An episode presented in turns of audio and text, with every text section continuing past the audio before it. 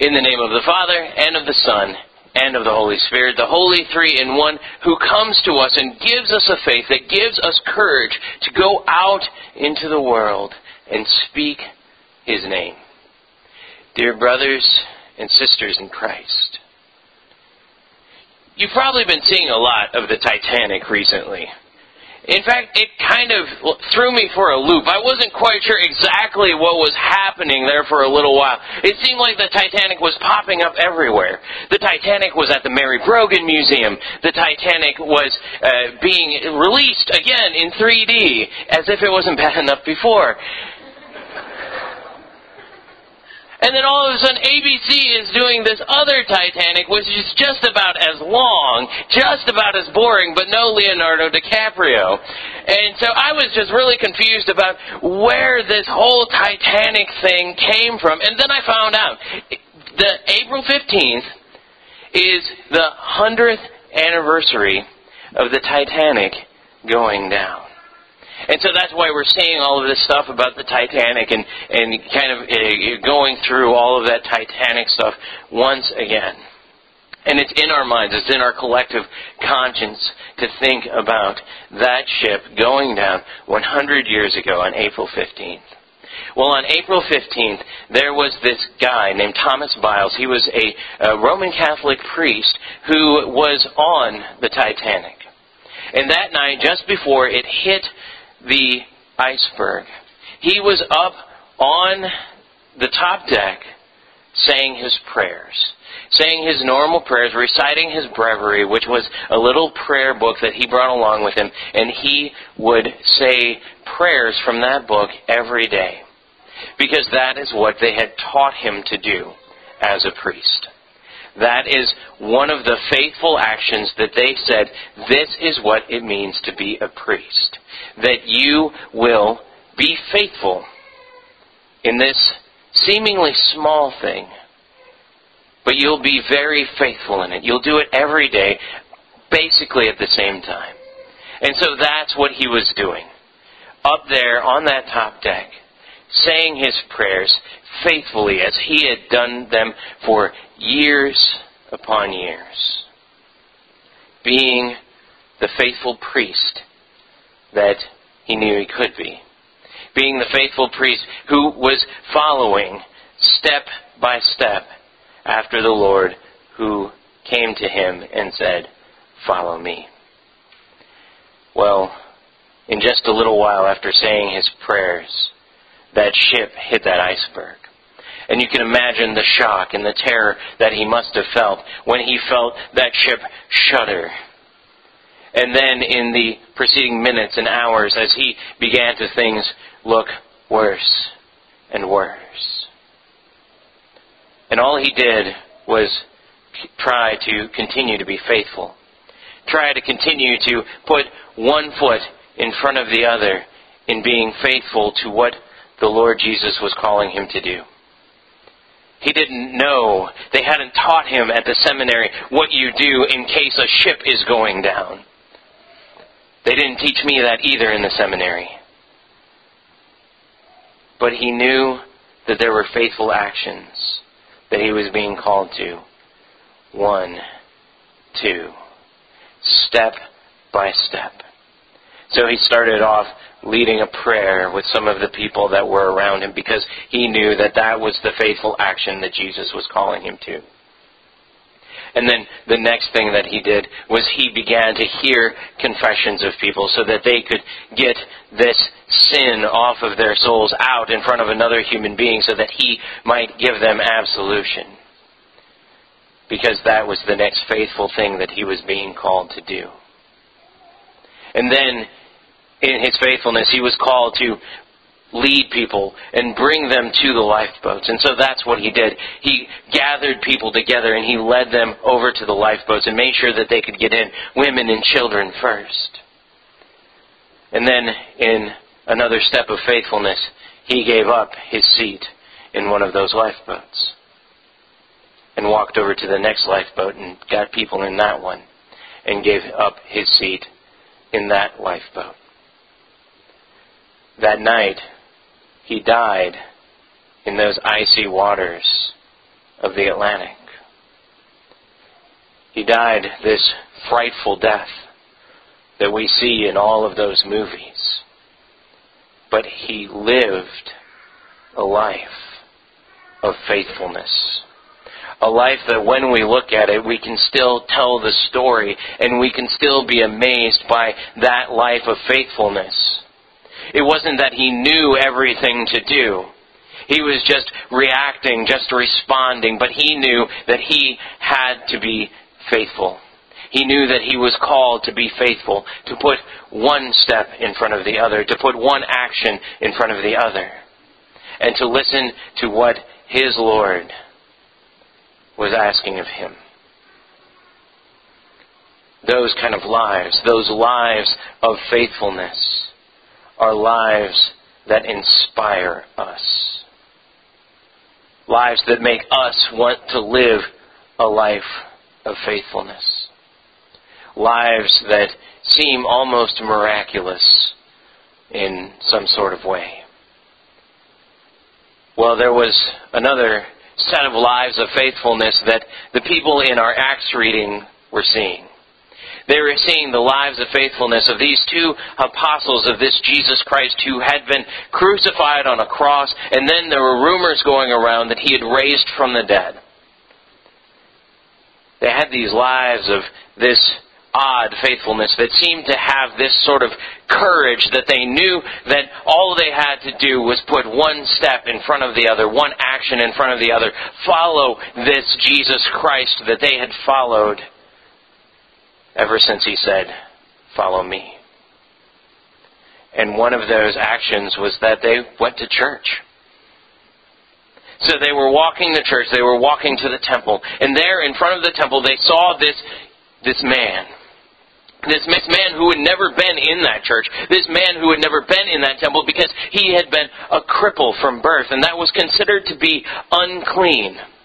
And so all he could do was sit outside of that church, sit outside of that temple, and beg so that he might receive a coin or two and be able to continue to live. And he knew what faithfulness was all about because he knew that the only thing that he could do in his life was to be faithful in getting to that gate called Beautiful every morning so that he might receive some mercy from somebody walking by. And so these two faithful men, Peter and John, walk by this man whose head was down the scriptures tell us.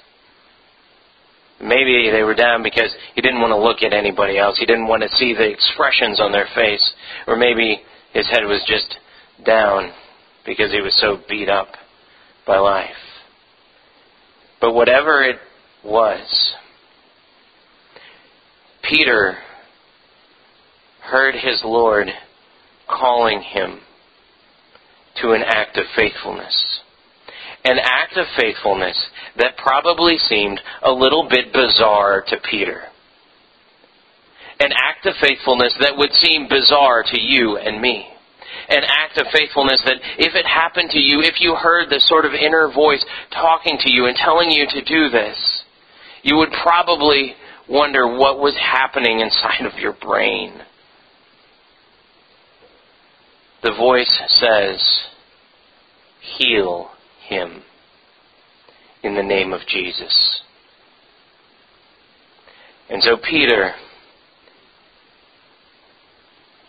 looks over at the man and says, Look at me. And then says, By the power of the name of Jesus Christ of Nazareth, I command you, get up. And he does. Not because Peter is some sort of fantastic magician or some sort of faith healer that has all of this stuff kind of boiling up inside him, that he's this magic guy that can go around healing whoever he wants to, but this was what he was called to in faithfulness. And he does it, and it happens. And the guy gets up And he is excited. I mean, wouldn't you be? You've been crippled your entire life, and all of a sudden, this guy comes to you, says, Look at me, get up. And so they go into church together because now he can. They go into church together because now they can. And he is praising God in that church like nobody has ever seen before. The scriptures even say that he was hanging all over Peter and John. You can imagine how chummy they must be by now. Peter and John probably a little bit freaked out. And this formerly crippled man just bouncing up and down. So excited. He can walk now. And I'm sure he caused a scene. I mean, wouldn't it cause a scene in this church if somebody did that? And there were a whole bunch of people outside of church. A whole bunch of people that knew what it was like to be outside of that church. They hung around there all day. They were the money changers. They were the other people that were crippled. And so when they come out, a crowd has already formed. And they're wondering, what happened?